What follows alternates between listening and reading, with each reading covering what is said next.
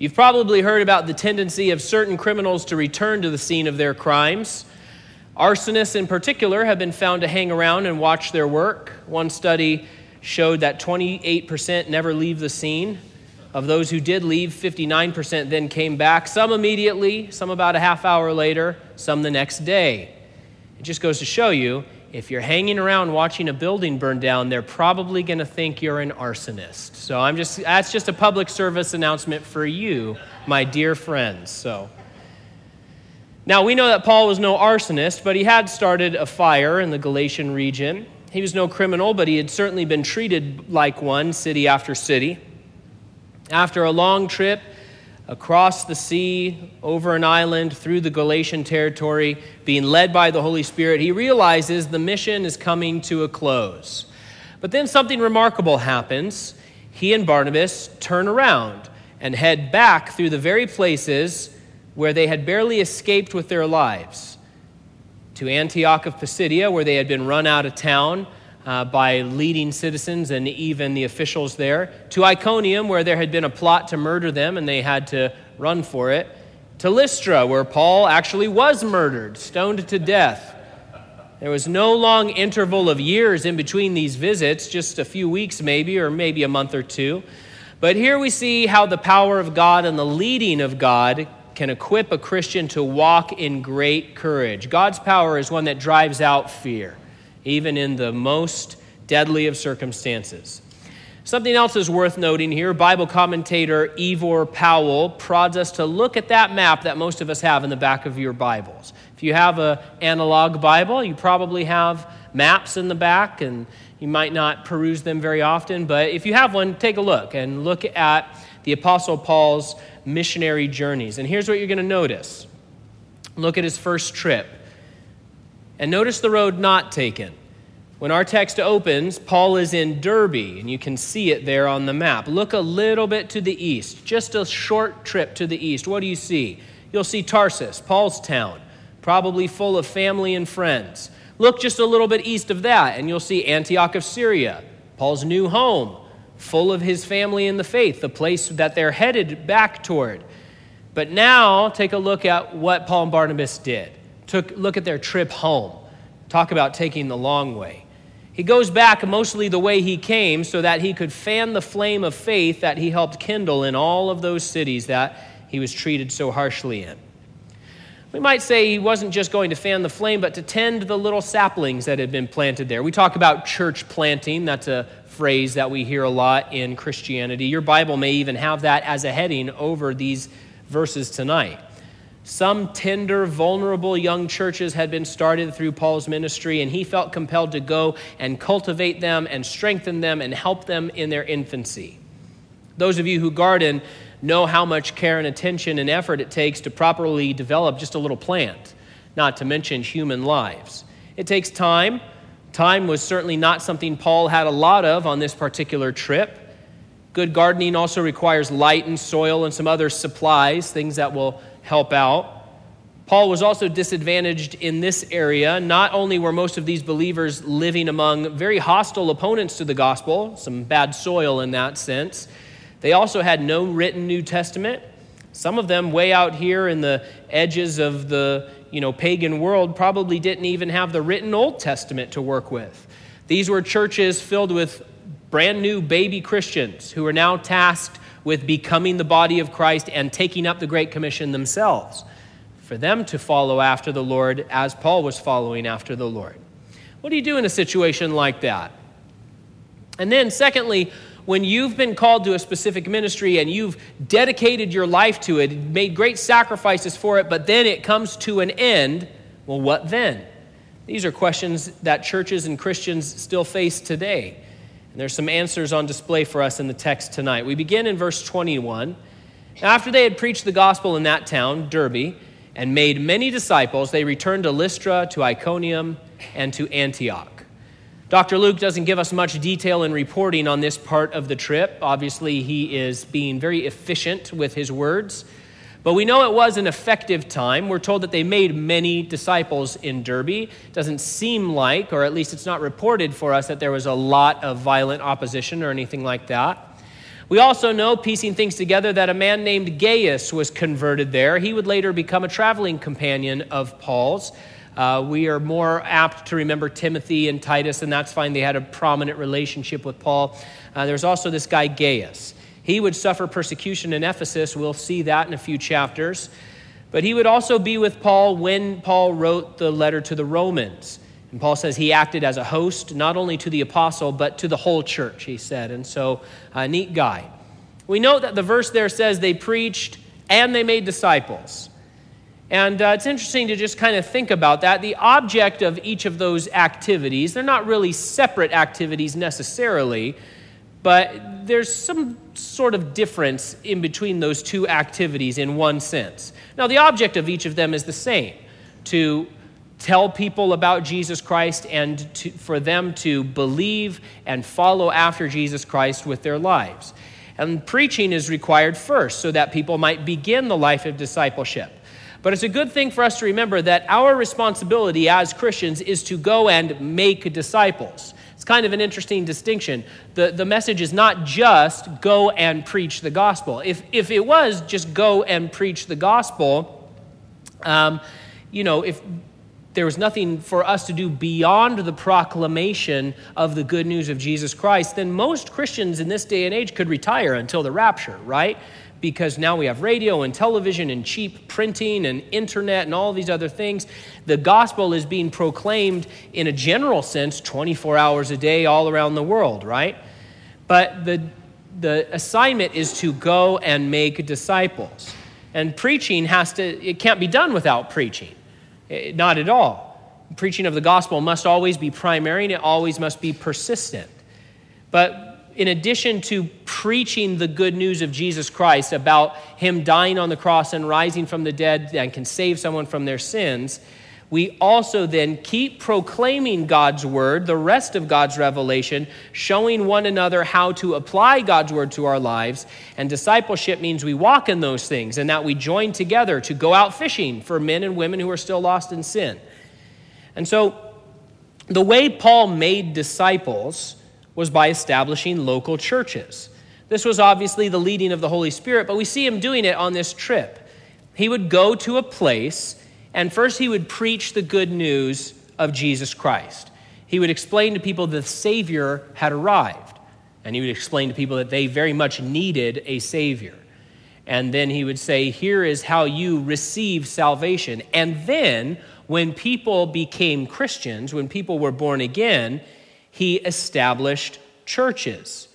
And, and he would form a local gathering, a local congregation. A group of people deeply connected by the love of God and the work of the Holy Spirit. And together, that local group would grow and develop and continue the transforming work of Christ in their city, even after Paul left. Now, what Paul didn't do was pick a city, go into that city, open up a building and say, the church is now here, right? He didn't hang out a shingle and say, come to, you know, Calvary Chapel of Derbe. He went and preached the gospel. And when Christians were made there, when people converted and believed on the Lord Jesus Christ, then he formed a local church. Now, as we've seen, usually not long after Paul organized a church in a town, he'd get kicked out by unbelievers one way or another. But now here we see he's deciding to go back. Now, human reasoning would call this irresponsible. Human reasoning would say, you can't go back to these places. It's going to be bad. It's going to be bad for you. It could be bad for the believers there. It's pretty dangerous. Don't do that. Human reasoning would just say, just take the jog over to Antioch, get back home. That's where you're headed. They'll be okay. But Paul saw it as necessary because the Spirit saw it as necessary. And what this shows us is that sometimes when we are doing God's work, we're going to have to ignore danger as a factor. If Paul would have factored in danger into this equation, he would have headed east to Tarsus, not west to Lystra. But this wasn't a man who was led by human reasoning. He was led by the Holy Spirit. And he was compelled by the love that he had in his heart for people in need. Apostle Paul, remarkable man, of course, but one of his most wonderful traits is how much he loved people. He loved strangers. He loved his enemies. He loved his countrymen, the Jews. He just loved people. And he was not only desperate to get them out of their captivity to sin and into the kingdom of God, but he was also uh, really, really focused on helping people develop as Christians, helping them progress as disciples. He didn't want to just blow into a town, you know, speak out his program, speak out his one sermon, and then say, okay, I've preached and now I'm going, right? He said, I want to make disciples. I want to keep preaching the word of God. I want to keep preaching to not just unbelievers in this town, but preaching to believers and teaching them how to preach to themselves and teaching them how to preach to others and teaching them how to grow in the Lord and how to participate in that work that the Lord had begun with them. And so he had a real heart for people. He was compelled by the love for people, so much so that he could say things like, I wish that I could be accursed and sent to hell instead of my Jewish brethren.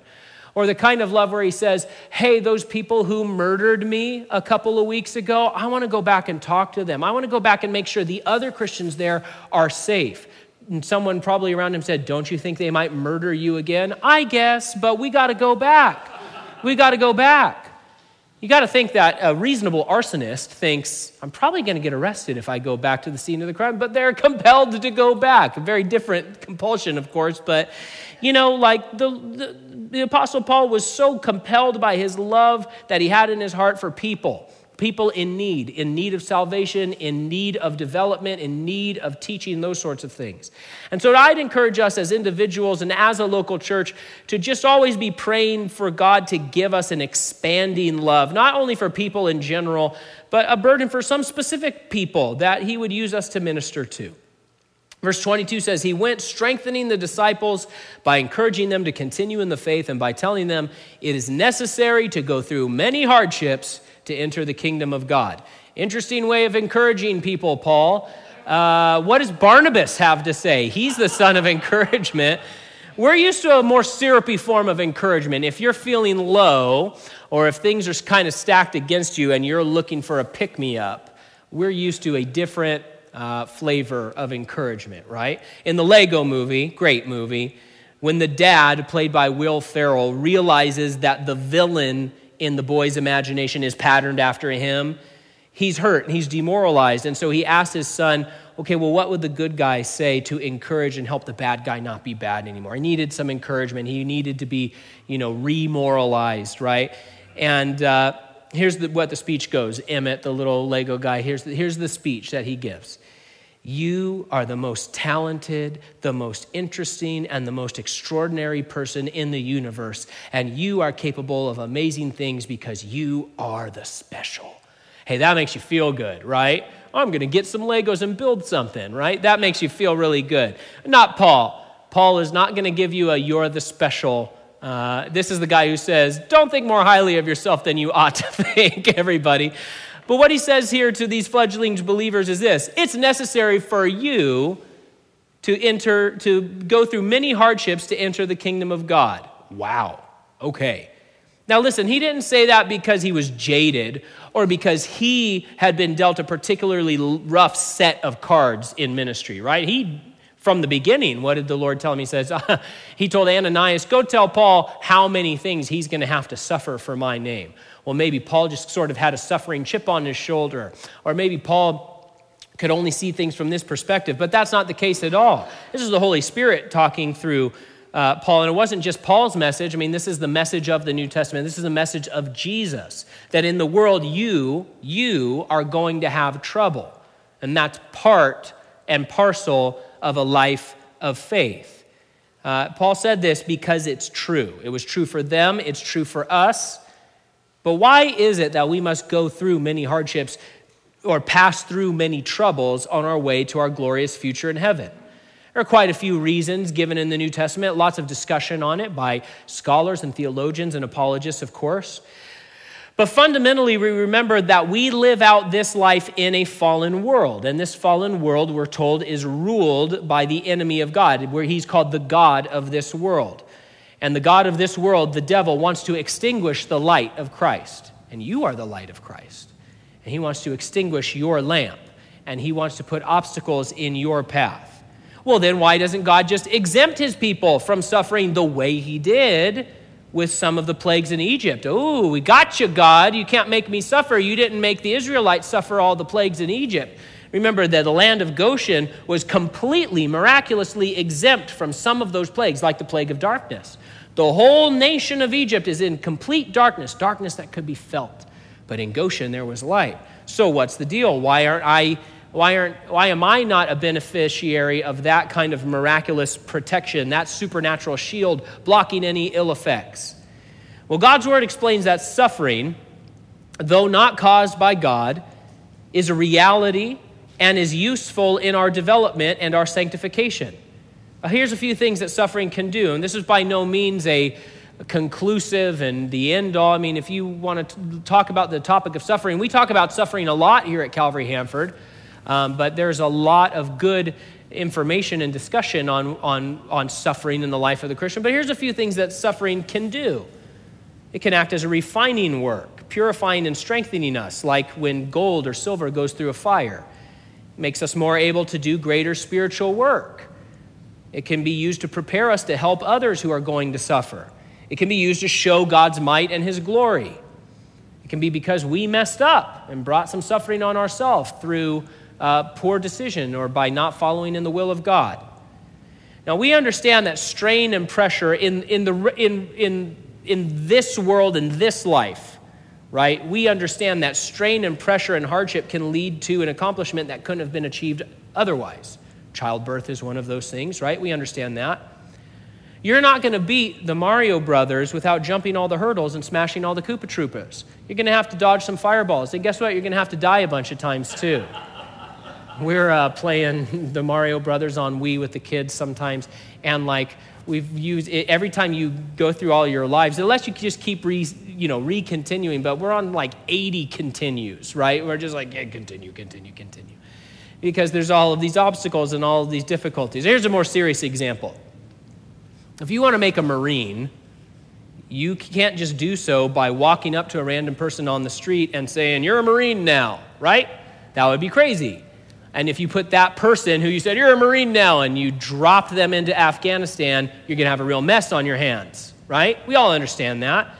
But you can take that same average person off of the street and put them through the rigor of training and the challenges of the crucible, right?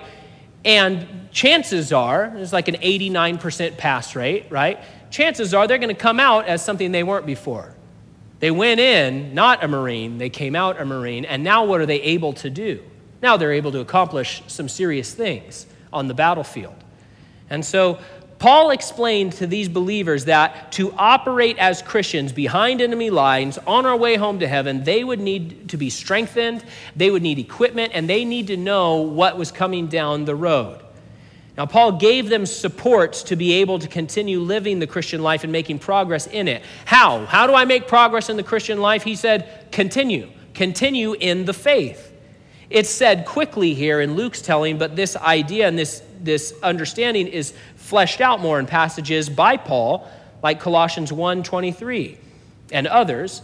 But in these passages, we learn that continuing in the faith means to believe the truth and to stand firmly in it, to keep believing what God's word says, to not drift away from your assurance in salvation, to not drift away from the teaching of Scripture, to not grow weary in doing good, and to rely on the grace of God day by day. Those are some of the things that the New Testament talks about, how we continue in the Christian faith. You know, we talk about, and we even talked about it this last Sunday, but how God's mercies are new every morning, right? That beautiful image, that beautiful verse. And, and so we see that God is doing this day by day wonderful work, this wonderful provision, this, this gift that he gives to his people in particular ways day by day.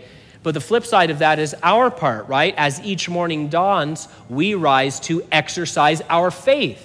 Now, we have this faith that we are to continue in as we rely on the grace of God and trust in the Lord and believe him and apply his word and receive what he's giving to us and listen for his leading. And as we move as active disciples, that we're not just people who once heard a sermon one time, but that I'm a disciple. I'm walking in the will of God. I'm walking in the word of God. I'm bringing others with me. I'm filling up my life with all of those things that God has provided from heaven. Verse twenty-three says, when they had appointed elders for them in every church and prayed with fasting, they committed them to the Lord in whom they had believed. For individual Christians to grow and be discipled, they need a local church. It was true then, it's still true today. Paul believed in the local church. Not just a general idea that I individually am part of Christ's body universal. We are individually members of Christ's body universal, of course.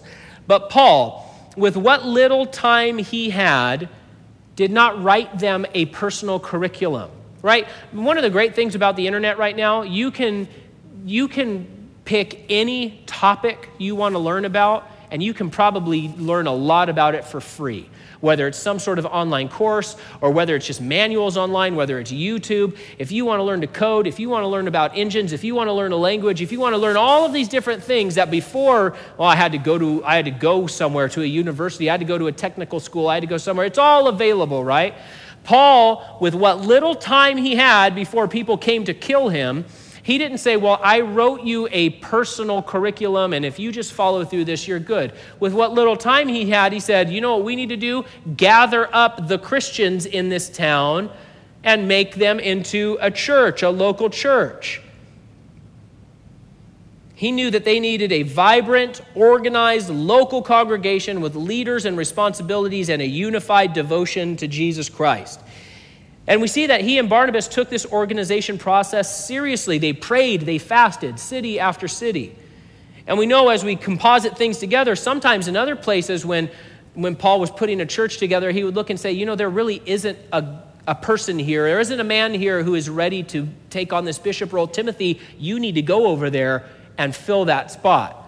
Or Titus, you need to stay here. Or you need to do this. And so they took this really seriously. They were thoughtful and they were prayerful and they were Um, careful about how they were organizing these churches, but it was essential to them. Having established an organized fellowship, we're told he committed them to the Lord. There's a sweetness embedded here. Another way to say it is that he turned them over to the care of the Lord. And what a tender care it is. Albert Barnes writes, they were feeble, inexperienced, exposed to dangers, but in the Lord's hands, they were safe. In the Lord's hands, we are safe. Doesn't mean we're not going to ever experience trouble. We're promised that we have to experience trouble. But in the Lord's hands, we are safe. Now, from Paul's perspective, there's also a loving affection in the words committed to the Lord.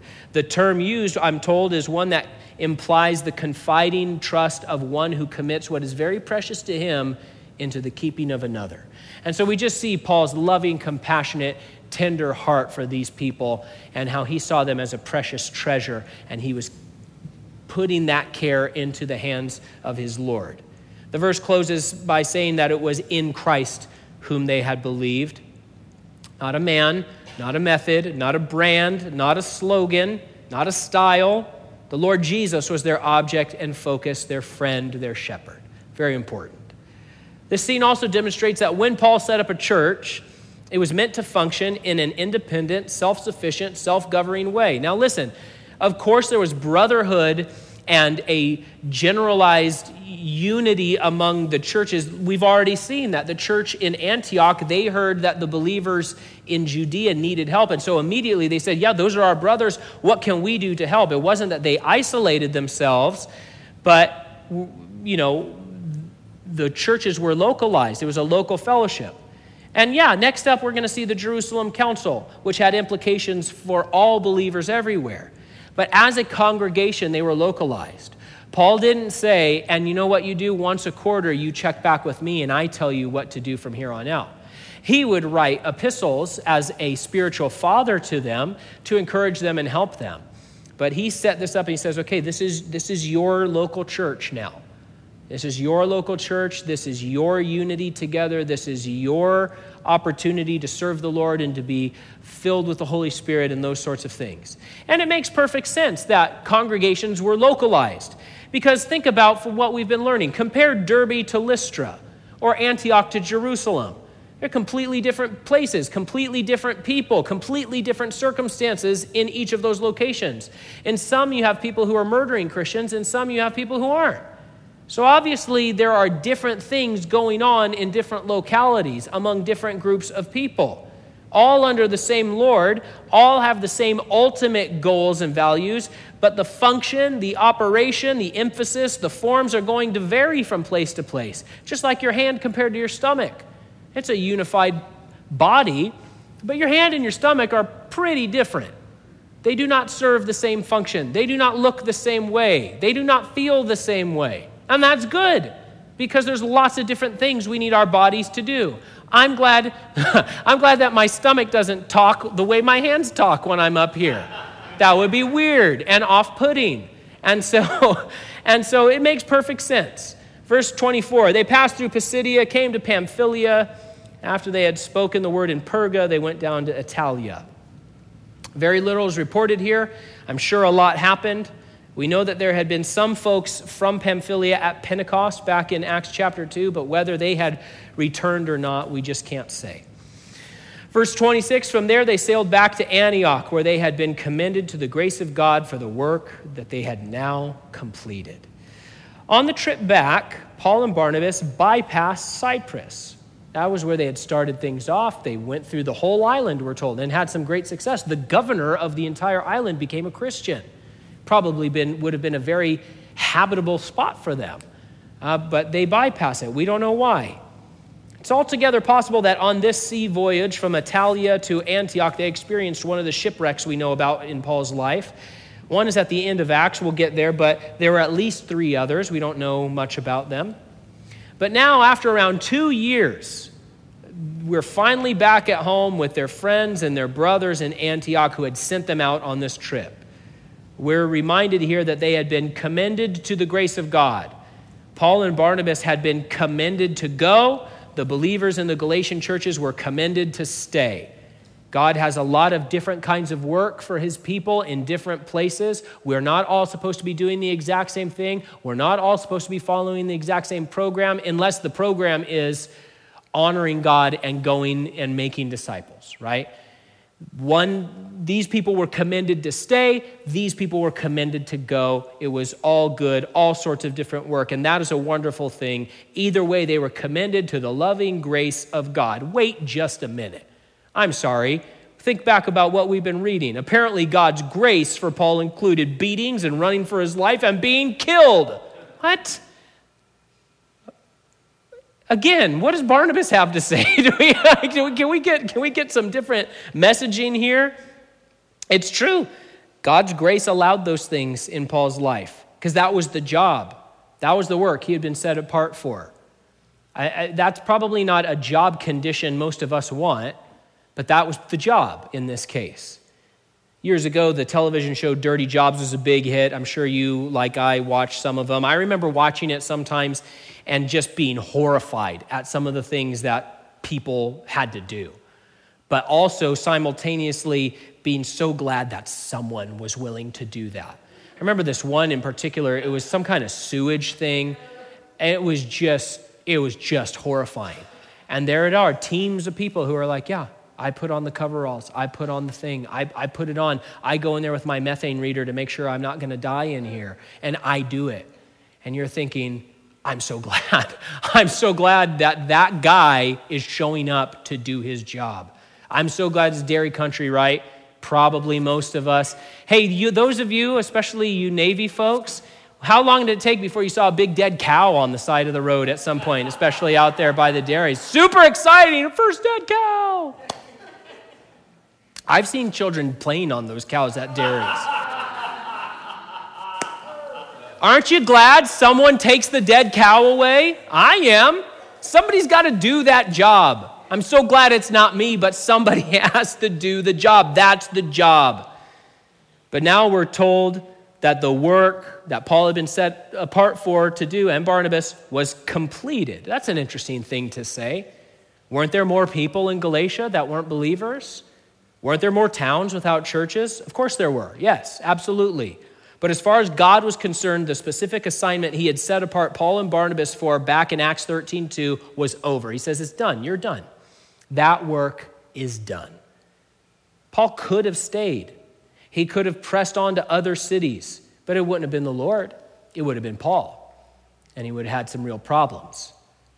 Sometimes particular ministries come to an end, and that's okay. It doesn't mean we have failed. It doesn't mean God has failed. We'll see later, Paul will get a sequel to this trip, and the, he'll, the Lord will lead him to head back to some of those places he had been before.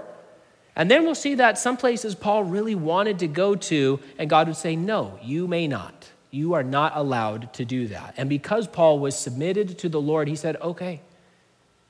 And because of that, spoiler alert, instead of going that way, God says, why don't you take the gospel to Europe? And now we're here because of the work that Paul started there. A wonderful thing. But the example here, again, shows how much we need to be sensitive to the leading of the Holy Spirit in our lives. Not just the leading to start something, but also the leading of when to stop something. Sometimes God stops things in our lives, changes the phase that we're in, changes the ministry that we're called to. We shouldn't quit doing ministry because we're tired of doing it. We should quit if the Lord says you're, you've completed that work. But the idea that all specific things that God has called us to are going to continue forever and ever, as long as we live, well, that just wasn't the case uh, in Paul's life or Barnabas's life or the other people that we see here in the book of Acts. Now, of course, even though that specific mission was over, Paul wasn't done. He didn't hang up his spurs and say, okay, I, I completed my job, I did it, and so now I'm good. I got my badge, and I don't have to do that anymore. He simply started another chapter of ministry, once again in the calm and the relief of Antioch. Verse twenty-seven, after they arrived and gathered the church together, they reported everything God had done with them and that he had opened the door of faith to the Gentiles. Open door is a term you've probably heard in Christian circles. It's a good one. It was a phrase Paul would use a number of times. He seemed to really like it. Jesus seems to like it too. I wonder if he heard either Paul or Doctor Luke say it and thought, that's a good one. I mean, I don't really wonder that, but um, Jesus liked it too. He used it in one of his letters to the Revelation. There are different ways the image is used. Here, it's that the door of faith was open to the Gentile, Gentile nations. God opened the door of his house wide open and said, anybody can come in here who wants to. And simultaneously, we know that God himself had left heaven to knock on the door of the hearts of each man and woman in hopes that, that they would open their doors and invite him in. What doors are open for us as Christians in Hanford? Using Antioch as an example, I think we might learn what doors are open by just talking to one another more about the things God has done for us, right? They came and gave this report, said, here's what the Lord was doing, here's what's been going on, and, and they were able to uh, engage with one another and encourage one another and, and participate in some level with one another. But as we talk to one another about what is what God is doing in our lives, I think we'll be able to see as a group what sort of doors are open for us. We might discover what doors have been left open before us as a local fellowship of believers in this time and in this place. There's a sweet word in there in verse twenty-seven. They reported everything God had done with them. Not what they had done for God, but what they did together with him, as God walked with them as a friend and as a guide and as a sustainer. And we can also think of it as how they had been used by the Lord for glorious purposes, that he said, hey, you two guys, I want to use you for something special. What a sweet thing, that our God takes imperfect human vessels and says, I- I'm going to choose you for this eternal work. Do you want to do it with me? And we are able to participate with him. That's what the Lord wants to do with us. He wants to do it with us together in intimate communion as we trust him, as we operate in grace, as we allow him to have his way in our lives. Verse twenty-eight, and they spent considerable time with the disciples. It's good to see that Paul wasn't discontent. He wasn't just guided by wanderlust. Let's just do something new and exciting. Let's just go somewhere. I just want to do something and go somewhere. He was content to be on the field or back at home base. And we notice that he made himself a faithful servant in each setting. He was as ministry-minded in Antioch of Syria or Antioch of Pisidia. And that's a great, admirable maturity. There's always something else we could be focused on, some potential, some one day I'm going to do this, and miss the opportunities around us. Because right now around us, there are lives and tasks and opportunities that we can spend ourselves in. And maybe God is going to do something else that is on our hearts. But right now, we're able to be the same servant, whether we're on the field or back at home. There's always plenty of gardening to do in God's vineyard. It can be done when circumstances are stacked against us or when they're favorable. It can be done whether we're among friends or strangers. It can be done whether we find ourselves in danger or in safety, cozy at home or far away on a field somewhere. Wherever God has led us, we can cultivate his work in our own lives and in those around us. We can fan the flame and be used for something special as we continue in the faith with one another in the local church, finding open doors and walking through them.